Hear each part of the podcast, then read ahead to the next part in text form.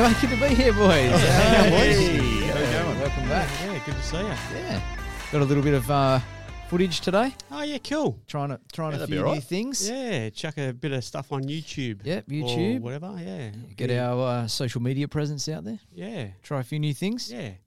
Might might also see a few little video clips coming up um, to prompt a few of our episodes. Yeah, Hmm. Yeah. getting it out there. Try a few things. Yeah. We've got our Instagram page, Yeah. Modern Ancestral Man. Got our email, Modern Ancestral Man at gmail.com. So get in touch. A few new things on the horizon for the boys. Yeah. Yeah. Yeah. Yeah. And what's today's topic? We're talking about politics because I guess modern ancestral man. I mean, we do, we do relate um, our modern living to ancestral living. Yeah. There would have been politics back in ancestral days. Surely. Absolutely. You know, yeah, you would have had Yep. you would have had leaders, Yep. you would have had decision makers, you would have had those that allowed those to do those jobs. You would have had maybe possibly those in the tribe electing a representative or an Yeah. elder or, or something like that to be be council members. Yeah. So I guess modern day politics has originated from an ancestral sort of uh, tribal Absolutely, that would have happened, wouldn't it? gathering or Yeah. decision making process. Yeah, Most you would have had tribal yeah. elders. You would have had people being elected or, you know, chosen based on smarts, physical Mm. prowess, whatever it was, Experience. experience. Yeah. Yeah. Yeah. And they and unlike today's modern politics, they would have had the um, the benefit and the uh, the welfare of the tribe uh, in its paramount focus. Mm. I'm a bit Mm. disillusioned with modern day politics. I Very think um, politicians and governments now aren't in our aren't for our best interests. You get a few certain politicians, and there's a few senators you could rattle off, and we probably talk about them in today's discussions. A few senators in Australia at the moment who are for everyday man's freedoms and, and, and human rights. But I say governments as a collective, they're they're just puppets at the moment. They're being run by a certain puppet master or puppet masters and the welfare of the people doesn't really matter. And I think that became quite evident during COVID. Mm. The, the just the backdoor, the backdoor goings on, and the secretive lobbying and all those kind of deals that they've got in the background definitely doesn't serve the population well at all. Yeah. And it's not. It's nothing like what the ancestral man would have had because if that had happened, you would have been removed from that position. Who- knows what would have happened? But it wouldn't have if you weren't serving the people of your tribe. You, know, you can look at any any sort of you look at the Vikings, you look at the indigenous, you know, those all those tribes, those kind of things. They would have got rid of those politicians if that if they'd got a whiff of those backdoor deals on the side, you know, lobbying from big pharma, big Yeah. big industry, you know, those kind of things that Yeah. wouldn't happen. And we probably oh, it's probably been happening for a hundred plus years now, hasn't it? But we've really that let that slip in. Yeah. I think that word you hit the nail on the head is lobbying. Mm. We just have like lobby groups now and big interest groups and um, you know financial groups with so much money now to sort of like influence what's going on with our politics that it seems like the average man is not really in control of what's happening whatsoever. Like we get this illusion of um, you know, yeah, we're in a democracy and you can vote for whichever party you want, but really there's two parties you can vote for in Australia. There's Labor and Liberal, and once you get either of those parties in, they're kind of like vanilla and vanilla now, and they they seem to be to me just sort of doing whatever they want, and the average man, our wants and needs don't seem to be really forefront in their thinking. It's about who's going to give them the most money through lobbying, how they're going to get ahead politically to get maybe another stint, you know, some maybe some some backdoor dealings to enrichen them a little bit or something like that. If you if you do this deal for me, I'll do that for you. I'll get this Yeah. bill passed for you. Yeah. You know that kind of thing. They've been It's- compromised. They've Yeah. been compromised by Massively. lobbyists. Yeah. Massively, It- yeah. those- but the- it's the ones that are the independents that you know there's sort of five, four or five of them. They they almost hold a lot of power, they do. And Well, they're like the tiebreakers, aren't they? yeah, in a way. yeah, because you know there's not there's not a there's not a majority, is there, Mm. in federal politics at the moment? I think Labor, are, you know, Labor are the leaders, but they they don't have a majority. Uh, the majority in the Senate In to Senate, pass to yeah. you know too many Not things, so they bit of wheeling need and dealing. unlike yeah. WA, so WA's Labor Party have the majority. Yeah, so uh, they can get things through fairly easily because Without- they're all on the same page. Yeah. It's what ninety percent, Yeah, and they have. and they have Yeah. yeah. yeah, And then federally, you know, it comes down to these five, five or six senators. You're gonna, you know, Jacqui Lambie, Pauline Hanson, um, is it Pocock now?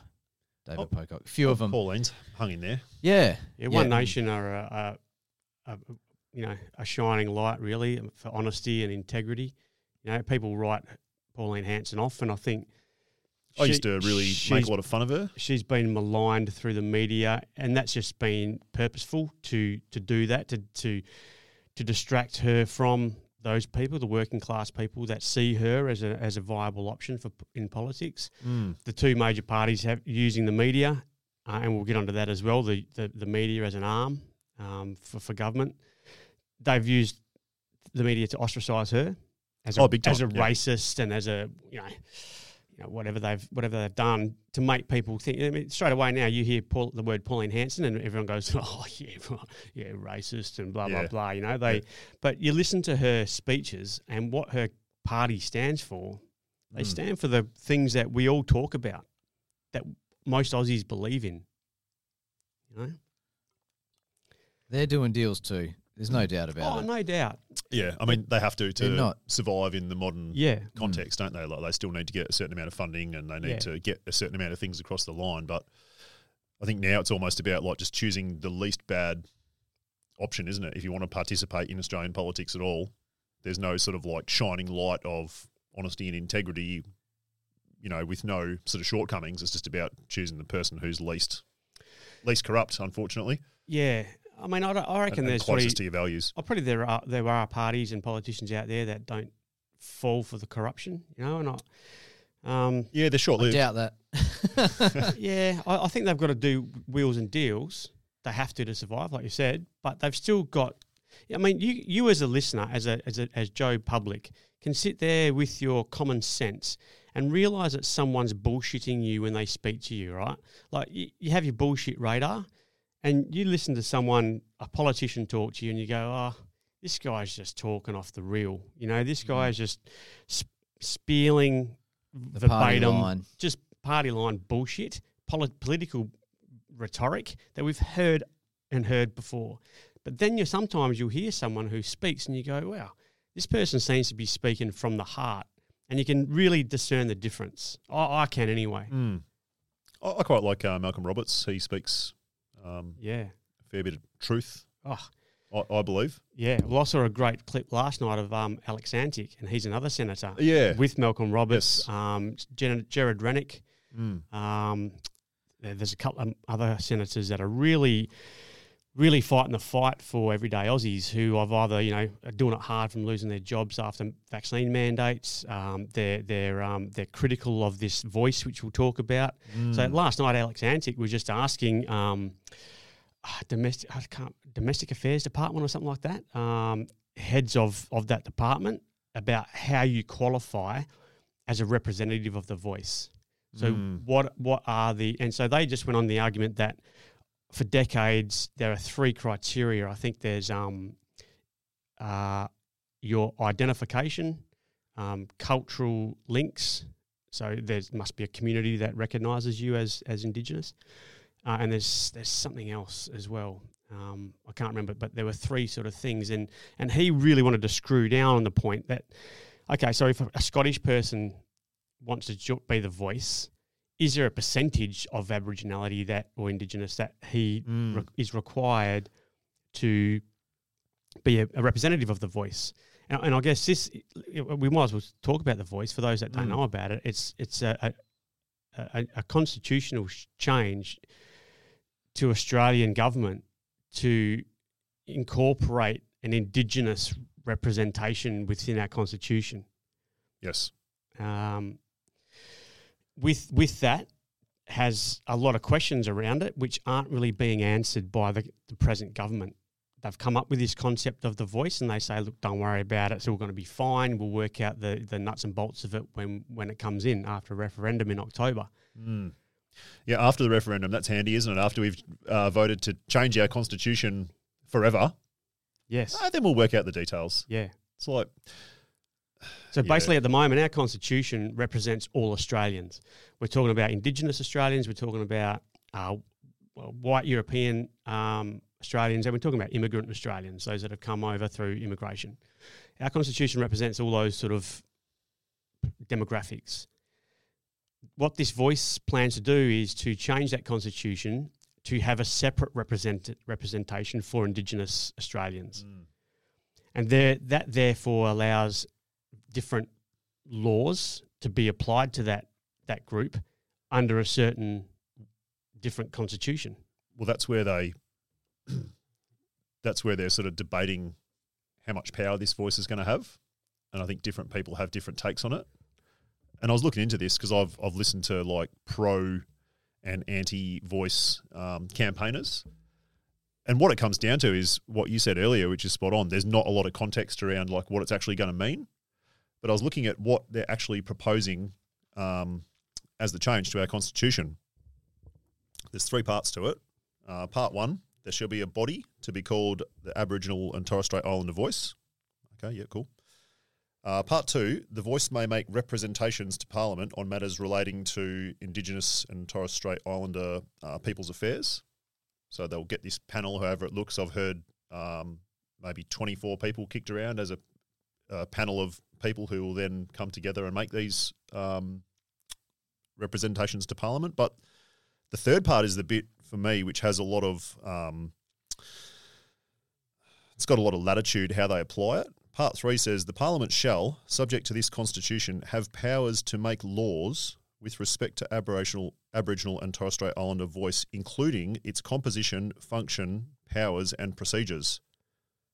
So basically, once it gets in, they're the three changes that they're proposing to the Constitution. So part three, so the Parliament subject to this change in the Constitution, will have powers to make laws with respect to Aboriginal and Torres Strait Islander voice, including composition, function, powers, and procedures.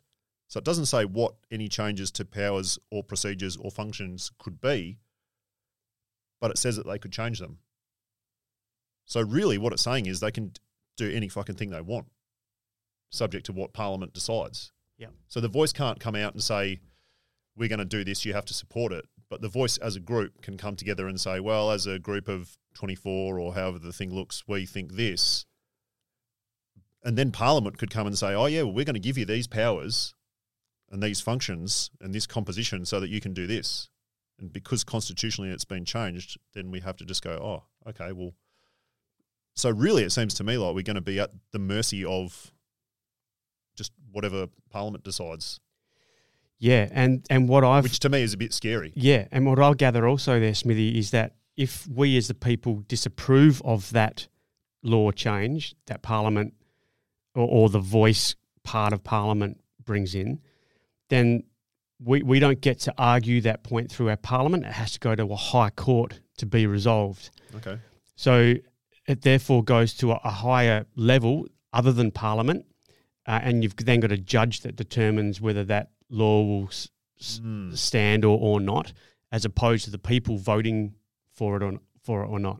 Yeah. And as we know, judges can be manipulated, or they might have different beliefs or different values, or come from different, you know, Mm. different ideologies. Um, I think it's taking apart uh, away from the, the the general person the choice to be able to vote for for something or not. Yeah, it's I don't know. Like I understand the argument that has been put forward, which says that Indigenous people are not represented in our constitution whatsoever. It doesn't mention them, right? So I've got no problem with like mentioning, you know, we, um, you know, put something into our constitution to recognise that you know Indigenous people have been here for a long time and they've got a rich culture and all that sort of stuff. But whoever the group is representing this push have said, well, we don't want that because that's just like a um, a paltry little throwaway thing. We want some real power. But like, isn't that what a democracy gives groups at the moment?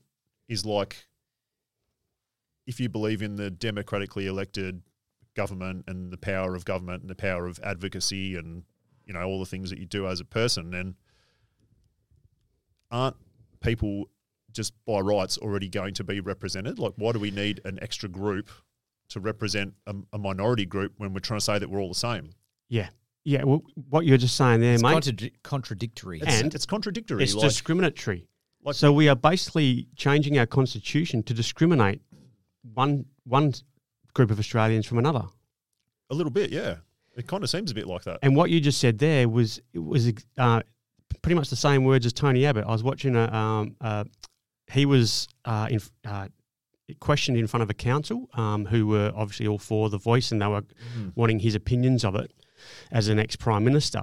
And he said he recommends at just changing the wording of our constitution to say that this constitution represents uh, uh, Indigenous Australians from so and so background, Yeah. uh, European settled Australians, and Australians from immigration. Yep. He says that at the start of a constitution is all that you need Mm. to include everyone in the constitution. So why do we need a separate mechanism Mm. within our constitution to change it entirely to represent a certain group? We're saying don't be racist, but let's divide everyone by race. Yeah, exactly right.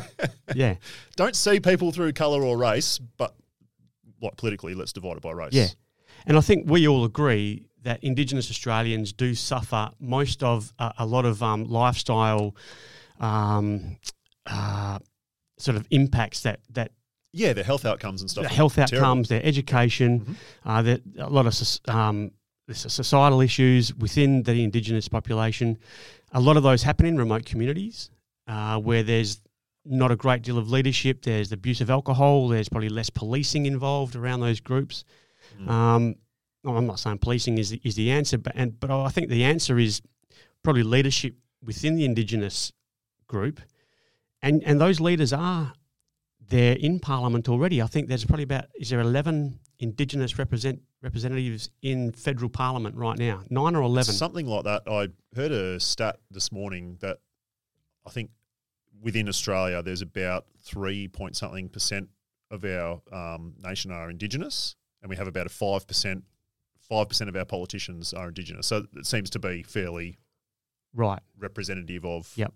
You know, Yep. if you want to look at it through race, which and those is what it's us politicians, to do. those Indigenous politicians are doing excellent things and are a massive voice Mhm. representing their people, you know, and a lot of them have uh, utmost respect, like that uh, Jacinta Price. Um, she's really good. I, I love listening to her. She's fantastic. But, But- yeah, But also, I mean, why does a politician need to be of Indigenous background to represent Indigenous affairs? Like, I'm not saying they, they shouldn't be, but what I'm saying is, like, do you have to be Indigenous to care about Indigenous people? Like, I want to see them do well. oh yeah, I want to see them get Yeah. educated and have excellent healthcare and have Yeah. the same longevity that we enjoy and all that sort of stuff. But it's a pretty complicated, nuanced sort of thing. I'm not sure just having a panel of people chosen by the government who are going to advise the government on things. I feel like it's just another way that it's going to get corrupted and money's going to get diverted to areas where it's possibly not going to help. and what you said there, mate, is is true. Uh, that Australians, most Australians, do believe in what you just said there. That they do want to see our Indigenous population do well because. that's evident in the fact that uh, these politicians have been elected federally into into Parliament, Mm. and so that tells us that Australians as a as a population want to see more Indigenous people in Parliament to represent their people and and to help them. Yeah. you know, I think the whole concept of throwing money at the Indigenous population to solve Doesn't seem to have solve issues doesn't doesn't seem doesn't to have work. worked. It seems to almost throw fucking petrol on the fire a little bit. Yeah, like just throwing money in in ways that clearly doesn't seem to be helpful. It almost seems to be harmful. Seems to be not the answer yeah, to me. So I don't know how this is going to change it, but I do know that it's very divisive and it's very um, it, it's causing a, a big rift between the two camps. Yeah. It's not like an amicable type thing where we're all just going to, you know, shake hands at the end of this and we're all good. And people seem to be very vehemently, you know, one way or the other. And you know what? Unfortunately, if the voice does get up, it's going to divide Australia. If it doesn't get up, It's going to divide. It's still gonna divide yeah, it's Australia. divisive. It's, a It's- mass, it's a very divisive yeah, I- I'll tell you a few things that made me uh, quite interested too. Did you know that um, politically, if you want to donate to support the yes vote for the voice, tax deductible. Politically, if you want to contribute to the no vote to the voice, not tax deductible. Wow. Mm. Is that right? There was a debate on uh, SBS a little while ago. They had seven people on there to debate the merits of the voice. Every single ver- person debated pro voice. Do you guys know any debates where you only have a one side? Like it's it just seems to me like it's a very crazy messaging thing coming Yeah. out, and people have really chosen their side, but we're not really debating it. It's another one of those things that's happening more and more frequently frequently in the last few years where you can't say anything about anything. Mm, If you're not on the right team, you get Yeah. called whatever it is. whatever, Racist, anti vaxxer, you know, any one of those things. right wing extremist. right wing right wing extremist, and Well- then you know, like, oh, well, that's not me. But w- why would I stand up and say anything if if I'm just going to get shut down, or Mm, you know, these programs that have these things happening, that it, you know they don't even have that on there, and even if they did, you know, that person is going to get six to one or whatever it is. You know, just yeah. attacked. yeah, absolutely, just Yeah. obliterated. Yeah. Yeah, it's uh, the whole politics game. Well, also, is like Facebook it? and Google are censoring the uh, the no side of the campaign well, we know that's happened as well because in you the want past. you obviously want big tech companies, um, you know, interjecting into your political debates. That elections. makes it quite helpful. So, uh, Facebook have already shut down a couple of uh, no campaign uh, ads or censored them for supposedly being um, insensitive or racist or whatever. Really? I Wow. mean, we're talking about a change to our constitution here. We should be debating this pretty thoroughly. Yeah. We should be having like some presidential style debate when, because I believe the Liberals have come out and essentially not supported it as a party, and Labor or the left have supported it. Why aren't we having some really in depth, like factual debates where people can actually watch it and go, oh, I didn't know that about that? And because probably a lot of people don't know heaps about it. We just know that you're for it or against it. That's Yeah. you know what a lot of people would would sort of be because we don't take in a lot of information these days. But There might be a lot of people on the fence, but heaps of people on the fence maybe. then But you don't. If you don't have that debate, how do you know? but if you're on the fence and then all the debating is pro, That's what. Yeah, you know, you can see what the outcome is going to be. But is it a fair outcome, or are, or are we like manipulating it? yeah. Do you reckon people can see through the bullshit, mate? Do you reckon if there's so much advertising just pushing the yes and there's no representation of no, are people going to go, hang on, what's, I don't really, I mean, are maybe, but people it's that almost stupid? like subliminal programming, isn't Yeah. it? Ah, I don't give a fuck, whatever. You know, Yeah. everyone's voting yes, I'll just vote yes, or Yeah. you know, or everyone's voting no, I'll vote no, whatever. But mm, But how do you think it would go in a general conversation with people at a party if you said, oh, "I'm against that"? I think you'd get mixed reactions, mate. Do you think? I reckon. I reckon there's a lot of people out there that will say no purely for the fact they don't understand it, and I think that will be the government's downfall. They have not come out and outlined Fully this explained what and is. fully explained all the Yeah. implications of it, so that when if we did vote yes for it and said, "Oh, this is this looks pretty good. I like the way they've itemised this," if they backflipped on that, then we could say, "Well, hang on."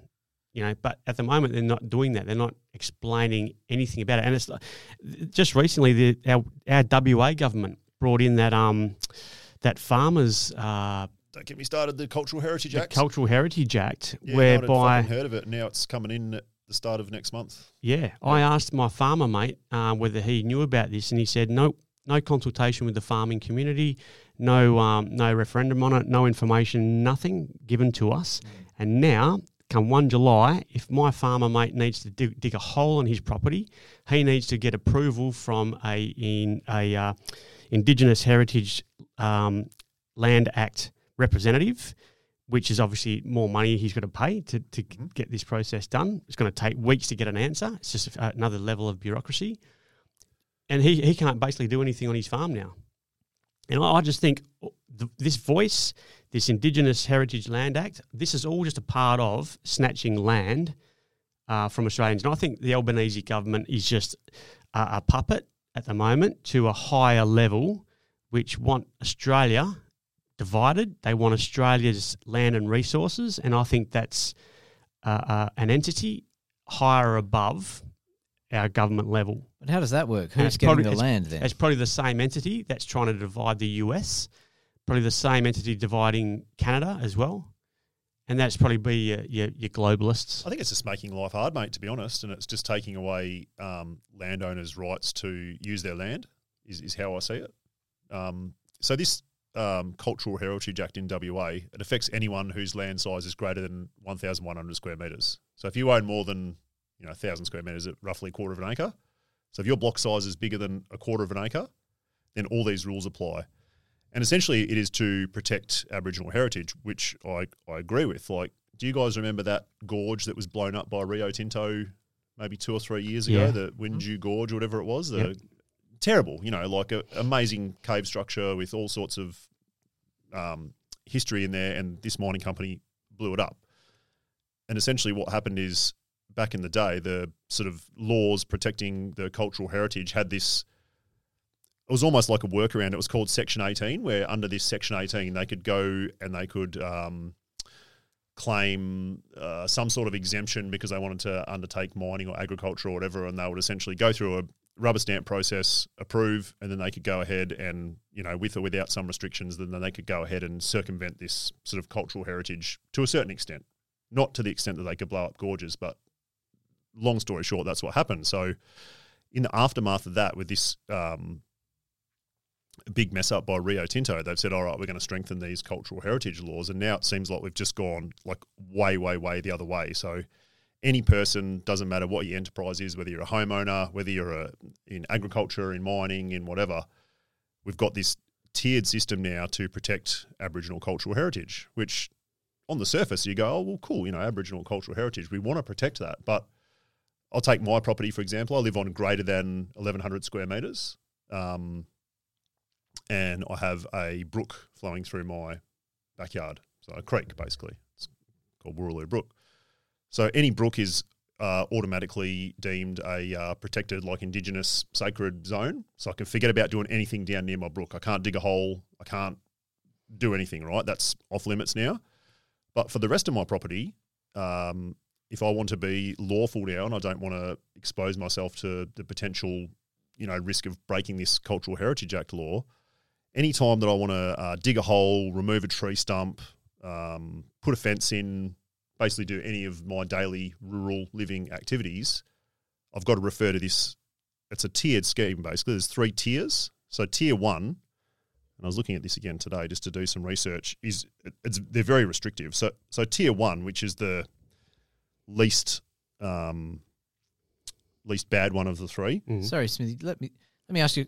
So, how do you find out about this as a as a homeowner? the onus is just on you that you're just supposed to know. But I mean, there's been no political. Um, There would be a lot of people around that didn't know that that was the No. case, and they'd be doing their own thing on their own property. Hundred percent, hundred percent. So, so is it? And the act says the onus is on you. Yeah, it's like- absolutely enforceable. There's And how do jail, there's jail out? sentences, there's fines. Well, I mean, I guess someone would dob you in, or the same as any other law that you break. The onus is always that you should know all the laws, and you should be, you know. So if you go and drink ten beers and go driving without a seatbelt, and you go, "Oh, I didn't know that I wasn't allowed to drink. They'll be like, well, the onus is on you. You're supposed to know. Yeah. Well, this is obviously a much more obscure version of that, but this comes into full force on the 1st of July, so very shortly, 2023.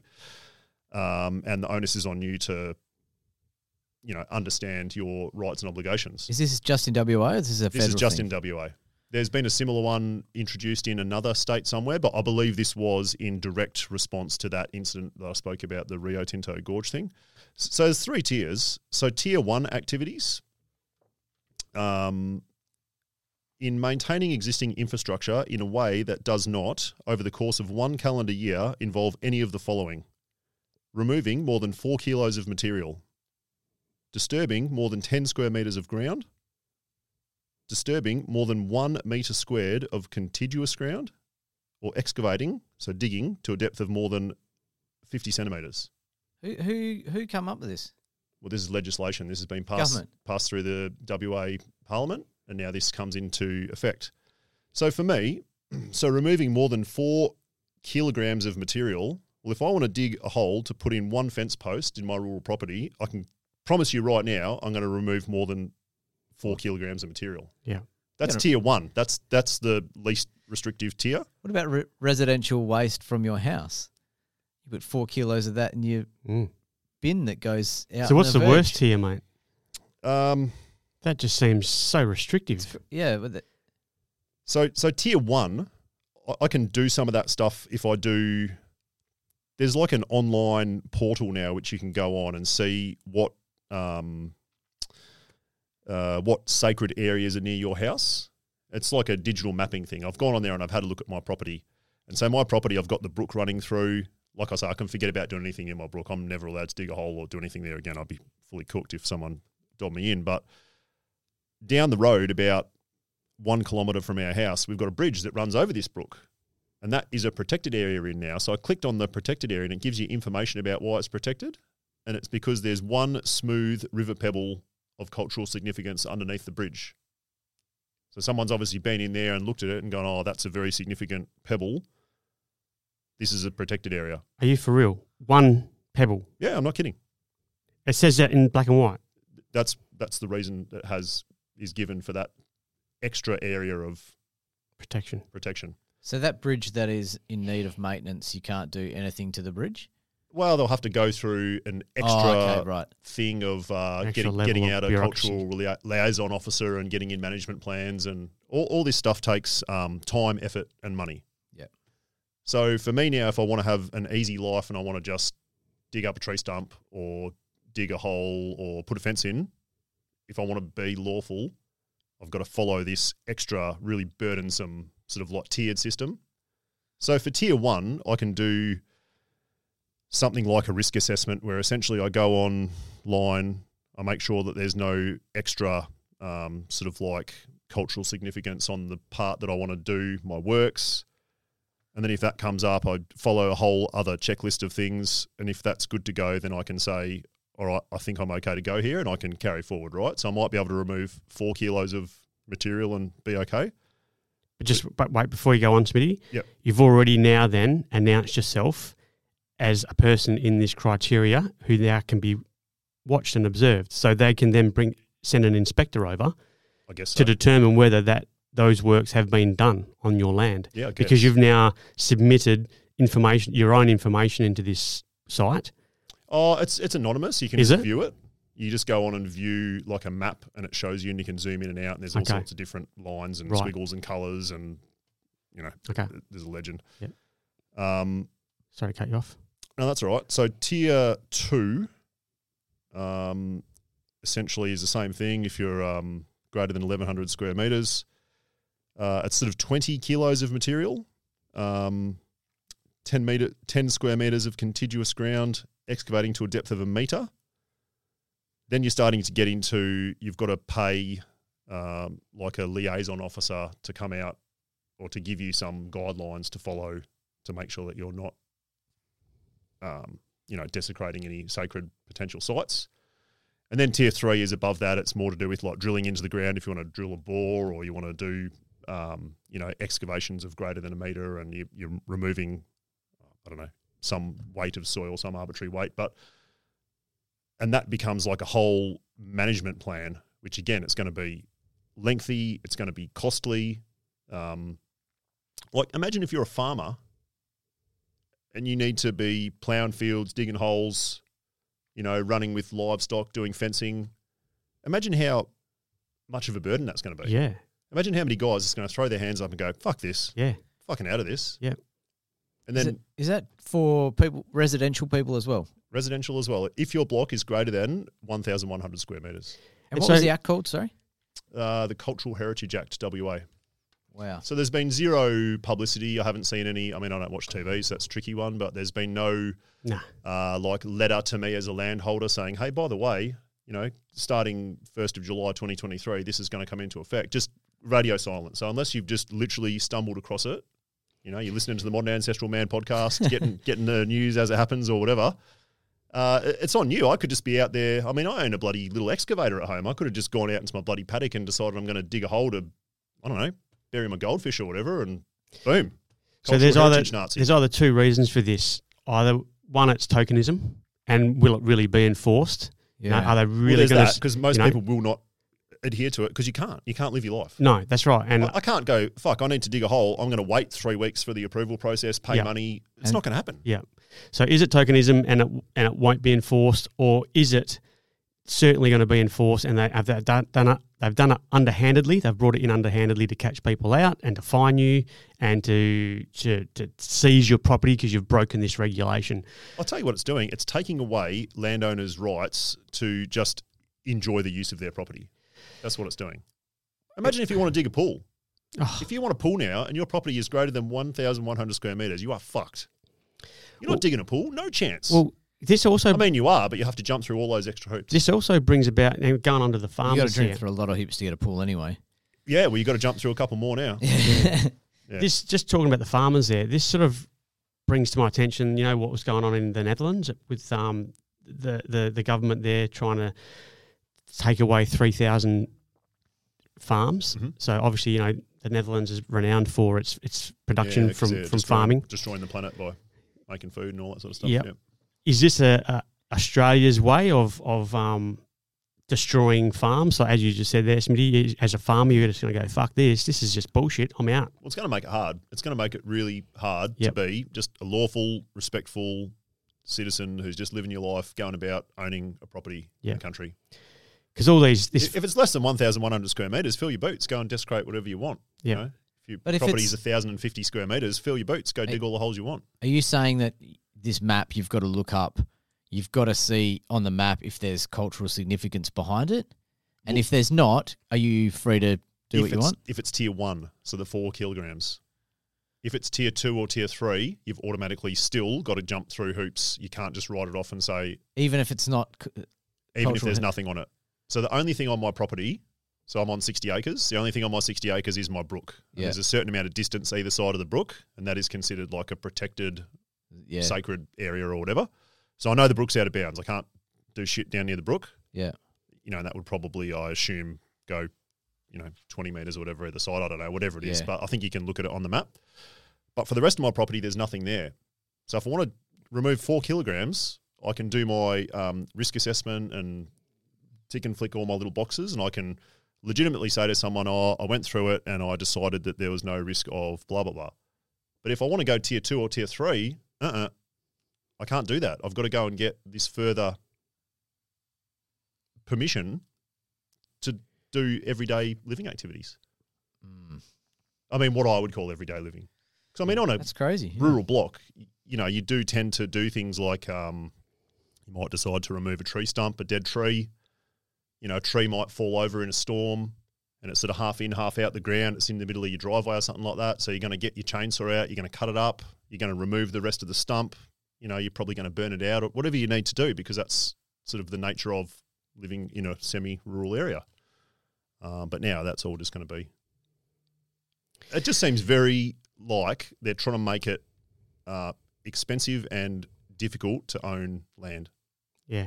If you want to live in an apartment in the city, man, Well, they don't want us. nuts. They don't want us owning um, larger amounts of land because they want us in the cities, mate. ah, They want us in the cities to bring about the 15 minute city concept. mm. And then we're all stuck in this uh, city prison where the Internet of Things is working and uh, we're all run by, you know, surveillance and, and, um, and, you know, they don't want us owning rural land. well, have you seen the windfall tax in Victoria that they've brought in? You guys across that windfall tax? No. I've seen that one. Yeah, Explain that one. so if you live in Victoria now, um, and you live, um, you know, not not a not a residential block in the suburbs, but again a rural block. Say you live on, um, let's make the sums easy. Say you live on hundred acres, and your hundred acres is worth a million dollars, right? And then the um, Planning Council of Victoria or whoever does zoning changes rezones your property and makes it so that now you can break your property up into four parcels, for example. So now, on paper, you haven't done anything. You're just sitting there. You're just owning your block. You've you've worked your whole life. You've you've, you've worked for forty years. You've paid off your million dollar property, and you laugh and no one can touch you. You're in you're in the you, you own the bit of paper. No one owns your house. The bank doesn't own it, just you, right? Well, if they come and rezone it now, and your hundred acre parcel can now theoretically be chopped up into four or five separate parcels, and it's worth more than a million. it's worth more than a million now. So now it's worth two million bucks. So you've made a theoretical increase. You haven't sold it, but you've made a theoretical increase of a million dollars on paper. That's the Aussie dream, right? Like people used to speculate on that shit and be like, "Yeah, fucking, you know, it This got is going to make me X money. Yeah, cool. I'm a made man." Yeah. Well, now the government goes, "Oh, hang on a sec. Your property, because of our rezoning, is now worth an extra million dollars. You have to pay us 50% of that $1 million Yeah. in 60 days. Wow. Doesn't matter if you rezone it or sell it. So all of a sudden, you've gone from owning your million dollar block and there's no encumbrances on it, the bank doesn't own it, you've paid it off.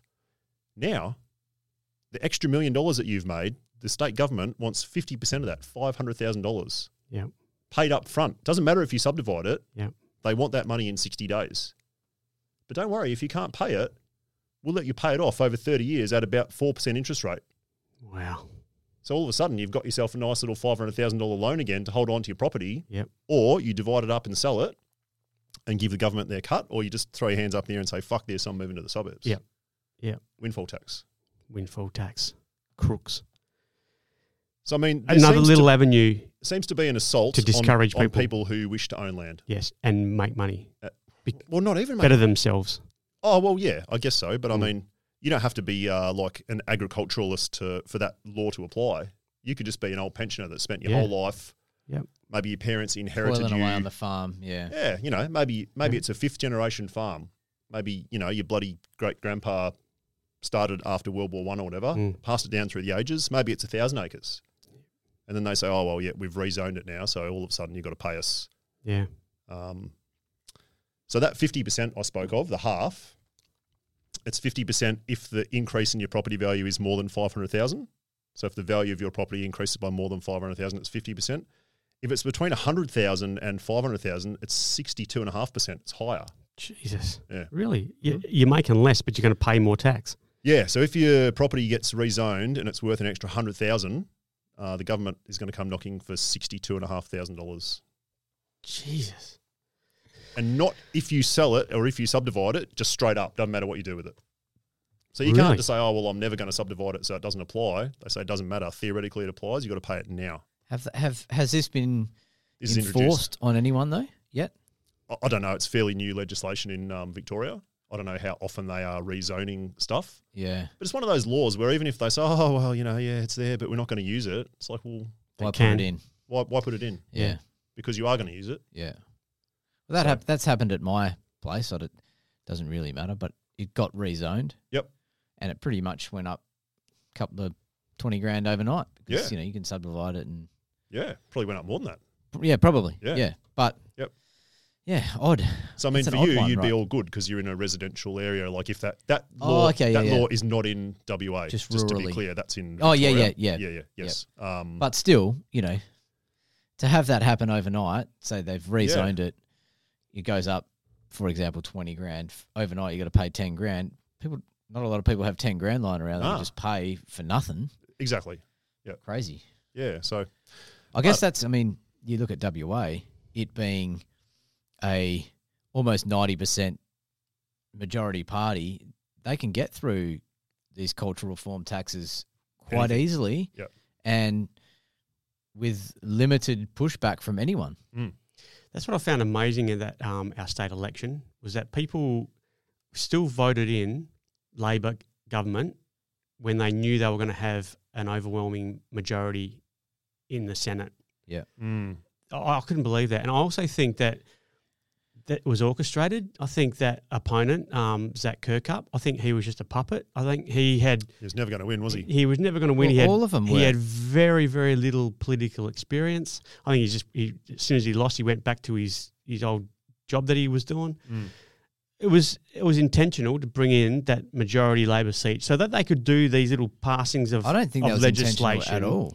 I think with- it's just way it played out because the Liberals were so they struggled hard. They couldn't. They Possibly, didn't have a leader. yeah. They they had a very popular premier at the time. I I, how, I don't Who is know now gone? I- intentionally by the Liberal Party to go. We can't win this. We're just going to put up this guy. But uh, wouldn't you just fight though? Wouldn't old, you? You're, the old you're, can't win, don't try. You They- reckon, CJ? Like, Well, the the problem that they had was if they if they try and shut down the most popular emperor we had, Emperor. then they look bad. Like, look at these liberals; they're sour. They get even less, and it would have been worse. So I can understand what they were trying to do. It was well. I uh, think I you know, think it was nothing. It I was think what you're saying is is right, mate. The, the the Liberal Party state wise and federally wise, have shot themselves in the foot by thinking they had to go woke, like the the Labor left have. And I think they are slowly now realising that if they don't adhere to their conservative values, for which most Liberal voters voted for them for, then they are going to lose elections. Uh, and the, the, the woke left, the, the Labor left, will will win. And I think that's slowly turning around now. And you can see Peter Dutton, the, la- the, the Liberal leader now federally, starting to push against a lot of this woke agenda, for want of a better word. Some of these things that are coming out of the left that are just so fanatically left that normal Aussies are just going, "What the fuck? What what are you talking about?" You know, like he's now pushing against this, and I think the start of that was him pushing against that voice, which we spoke about.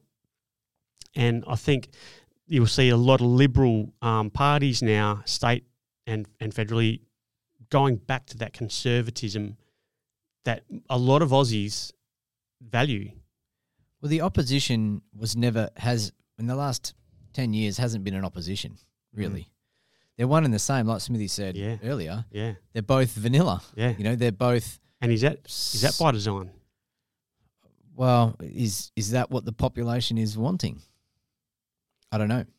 And, and why do we have this concept of, of always just having a two party mentality when we go to vote?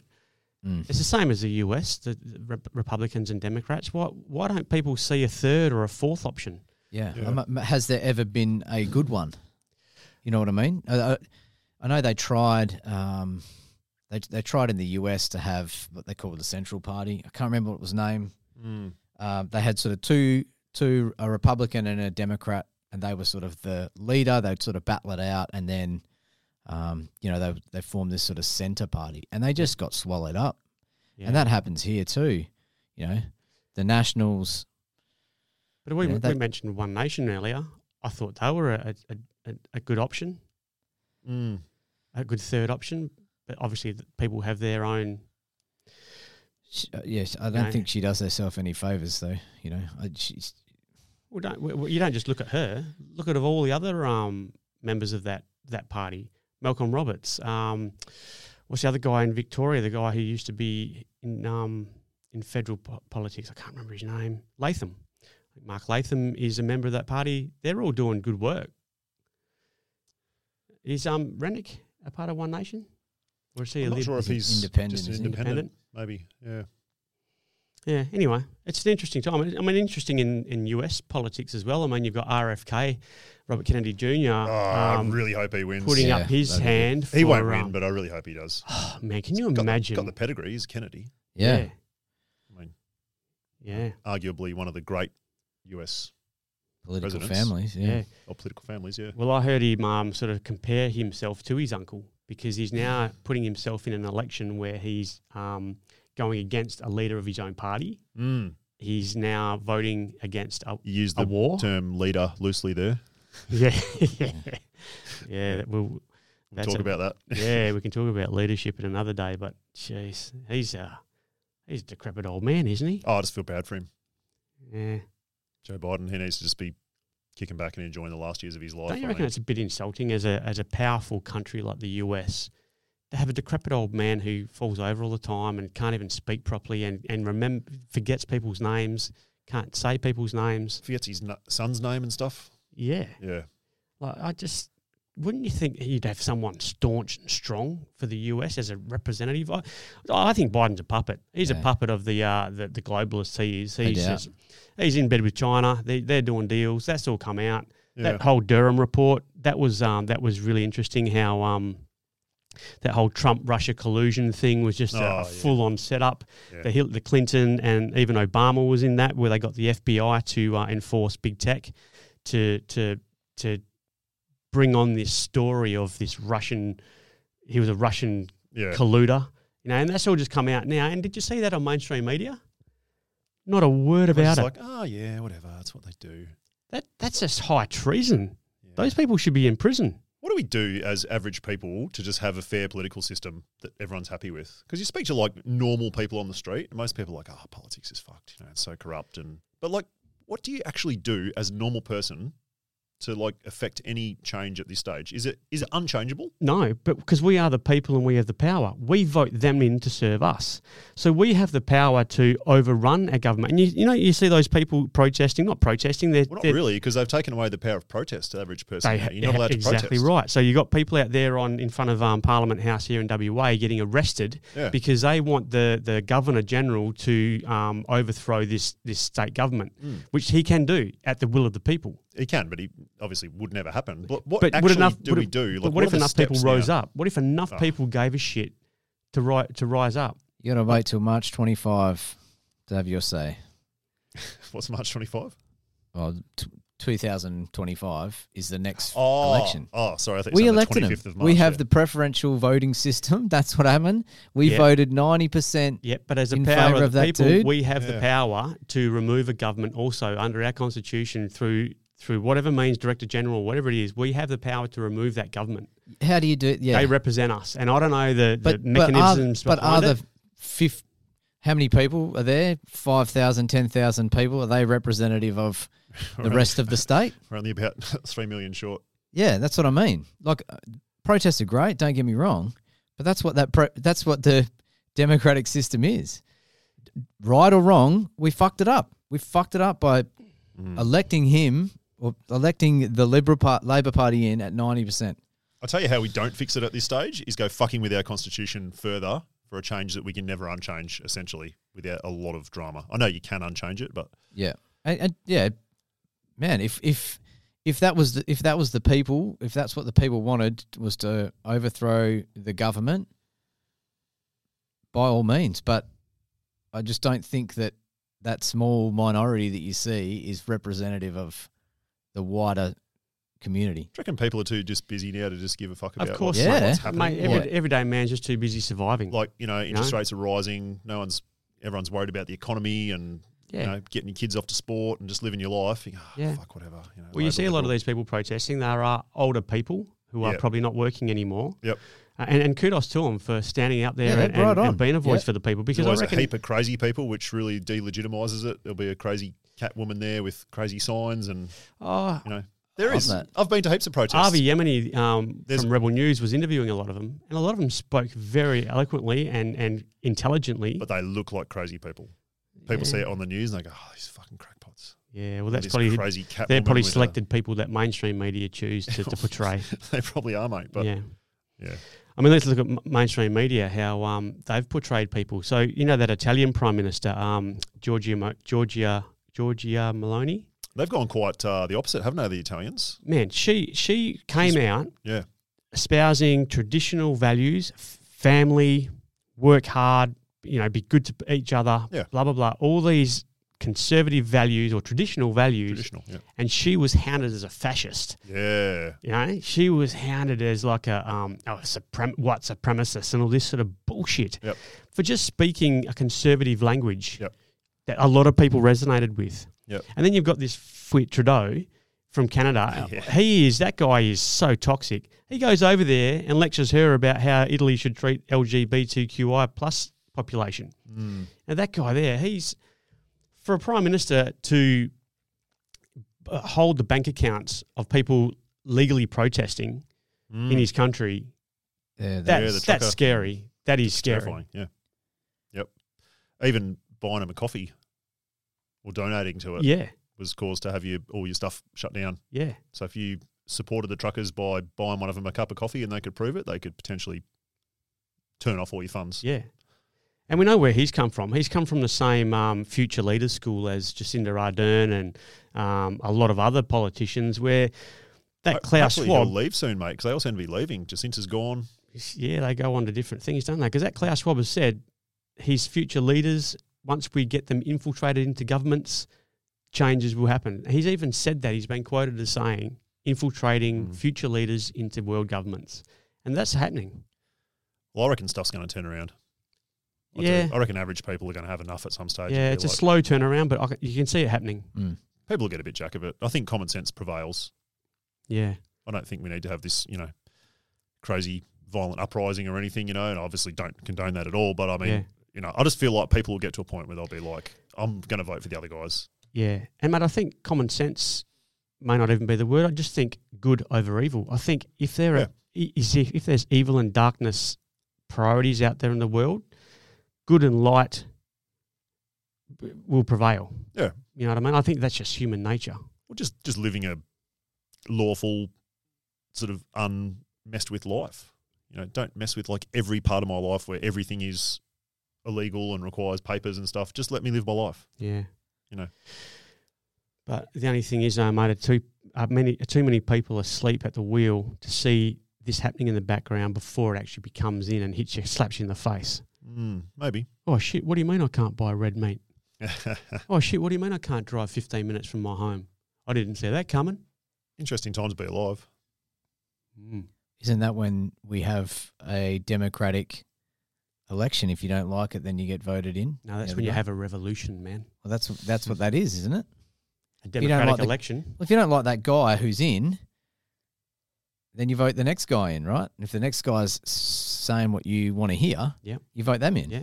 That's if uh, elections are straight and narrow down the line, mate. Well, that's if sure. the two parties aren't the same, like we were talking Mm. about earlier. Well, not That's the being- big problem, isn't it? Like, how do you get the, you know, Well, it's, it's the whole it's the whole system. It's you know it's the media manipulation to be told what to think. So Mm.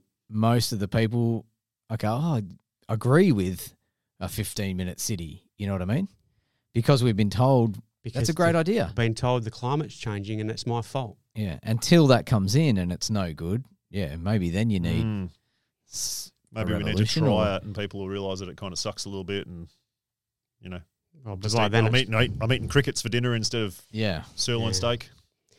Yeah. I mean, what's your take on this one world government, which the World Health Organizations and the um, Won't work. It can't. Doesn't work. Hopefully, it doesn't get across the line, but I guess we'll find out. mm, the International Monetary Yeah, Fund, next- all those different year. sort of organizations, and I mean, the, I think the the WHO's pandemic treaty is this little thin ed, thin, ed- thin ended of wedge sort of thing. Mm. You know, they get that in. Countries lose their sovereignty to make their own health decisions. I'll tell you what'll be a little bit tricky is um, the Australian Treasurer and basically every developed country in the world has come out and said we're going to go towards this um, like central bank digital currency. It's going to be quite tricky to circumvent like fines and things like that once we have a digital currency. Oh, and mate, this this whole economic crisis, which is about to loom, and I heard a financial um, sort of commentator speak about this in the US. They reckon there there'll be a, a Great Depression great, greater than the what it was the 30s or 50s, 29. 20s, 29. 30s, yeah, yeah. there'll be a crash, massive crash, and that will Hmm. be your problem, much like your your Oh, COVID yeah. virus or Problem, your uh, your solution. Yep, and then the solution will be the cent- the, the central banking um, electronic uh, di- Mm. digital currency. That will then allow those totalitarian totalitarians to have full control over our life, what we spend, our tax, our taxes. Mm. Um, Definitely won't be a lot of privacy. no, what you can buy, what you can't. Yeah, be tough to do anything privately if there's no option to pay cash. Yep. Yeah, that Yeah. that that sort of concerns me. That does that That's a big concern. that concerns me. Yeah. Yeah, And if people can't see that, um, you know, you see people tapping their phones on the on the EFTPOS machine, and you know, you pull out cash, and you, people look at you like you're a retard. Uh, You know, yeah. you're, like, you're using cash. You get that look now when I roll into the servo and I've got my cash for my fuel. I get all annoyed because I've already got it dialed up on Yeah, the yeah, ATM thing. They Yeah. got to cancel it, and Yeah. oh god, they got to work out. yeah, But tapping the EFTPOS is completely different to a central Oh yeah, banking currency. yeah, yeah, yeah. I mean, 100%. just this is the sort of the mentality, a lineup that people have with the convenience of digital currency. You got, yeah, you would have to understand the background of a central banking digital currency to work out that they're different to tapping because people love the convenience of that. I tap sometimes. Yeah, I, Sometimes it is convenient. cash. I barely use cash anymore, but nobody can really tell what I'm or can't immediately stop my transaction No, yeah, that's right. at the time because all the transactions for let's say you go to the servo all the transactions from all the different banks are kind of pooled and at the end of the day they go off to the different banks the banks get their money and come back so at the time nobody knows what i'm buying Mm. i mean yeah it's listed on my bank transaction but it's not a central one that goes to the central bank and then says Yep. Chris has had too much fuel. He's been driving his car too much. Correct. You can't actually get that fuel. You're out. But that's an immediate thing. Whereas now it's just tap. That's fine. I understand where you come from with the cash and stuff, but you, you need cash in in society. But Well, that's the thing at the, the moment. You have the option to pay cash. It's your option. If you choose Yeah. to pay EFTPOS, pay EFTPOS. If you choose to pay cash, you can pay Yeah. cash. So you have the choice. and the banking cur- the central banking currency is different to F. Very different. Yep. It's um, yeah, I don't know. I guess it being the wedge that you talk about. Oh well, we're, we're used to this. This is fine. It's the same. It'll just be the same when it's not. Mm. People need to understand it's very, that. very different. Otherwise, Yeah. We'll probably do an episode on that. That'd be interesting. Yeah. Delve, delve into that a bit and Yeah. maybe into crypto and other Yeah. forms of currency throughout the ages. yeah, Because I mean, you know, man's always had currency and ways to barter and things like that. Yeah. We're just very much digitizing everything now, so it's going to Yeah. be an interesting change. Mm. I'm sure we'll fuck it And I don't mind digitising everything as long as I've got the freedom to buy and whatever I want when I want. Yeah. You know, I don't want it to be an overseeing, controlling factor of my life. yeah, Well, at the moment, I mean, you could have 20 grand stuffed under your mattress at home. It's going to be really hard to do that with digital. Mm. You know, there's going to be no anonymity, is there? Well, look at And the people say, you know, don't keep money at home because you have a house fire or robbers or whatever, but it's your option. it? well, banks are banks are discouraging people from taking their money out. You've got to let them know three days in advance if you want something more Mate, than they two put thousand you dollars. through the hoops now. Yeah, My missus tried You to can buy only a take horse float $1,000 a while out. ago, and they were questioning her if she was using it to buy drugs and this and that. And are you being scammed? And is someone pressuring you for this money? And Aren't the banks red hot? it's like, I just want They've my just fucking, I just want my fucking money. She was trying to take out ten grand to buy a horse float or some shit. The, la- the lady was, man, she's like, I've got to ask you, are you under duress? She's like, no. What are you going to do with the money? We've got to just write it down here. She's like, are like, you for real? No joke. Did she say it's none of your fucking business? But if she did, she wouldn't be able to get her money. I think she made a joke and said, I'm going to go buy crack or something like that. And the lady's like, oh. she said, no, I'm just going to go and. you They know. got found to be laundering cartel money, big banks, Yeah, yeah, that's okay. and they got the hide to ask Yeah. someone for their money Yeah. for 20, Your 10 savings. grand for a little horse float. Your savings. Crazy, yeah. Crazy. Yeah. It's it's next level. Oh, Yeah. mm. Anyway. Oh, we've ranted about this a fair Yeah. bit. We've really sounded like uh, belligerent old men yeah, yeah, talking about the good old days, yeah. cash and The good Man old sh- man days when you shakes fist at believed your cloud. politician was a good leader. yep, exactly. Maybe we should talk about leaders and leadership and I reckon. What makes a good leader? That's a bloody yeah, that's a rabbit hole, isn't it? Yeah. yeah, I, I struggle to find a good one these days. Let's start our next episode on that. All right, let's do it. Oh, good chatting with you boys. Good on Yeah, you, always good. fellas. Till next time. Get your guitars ready.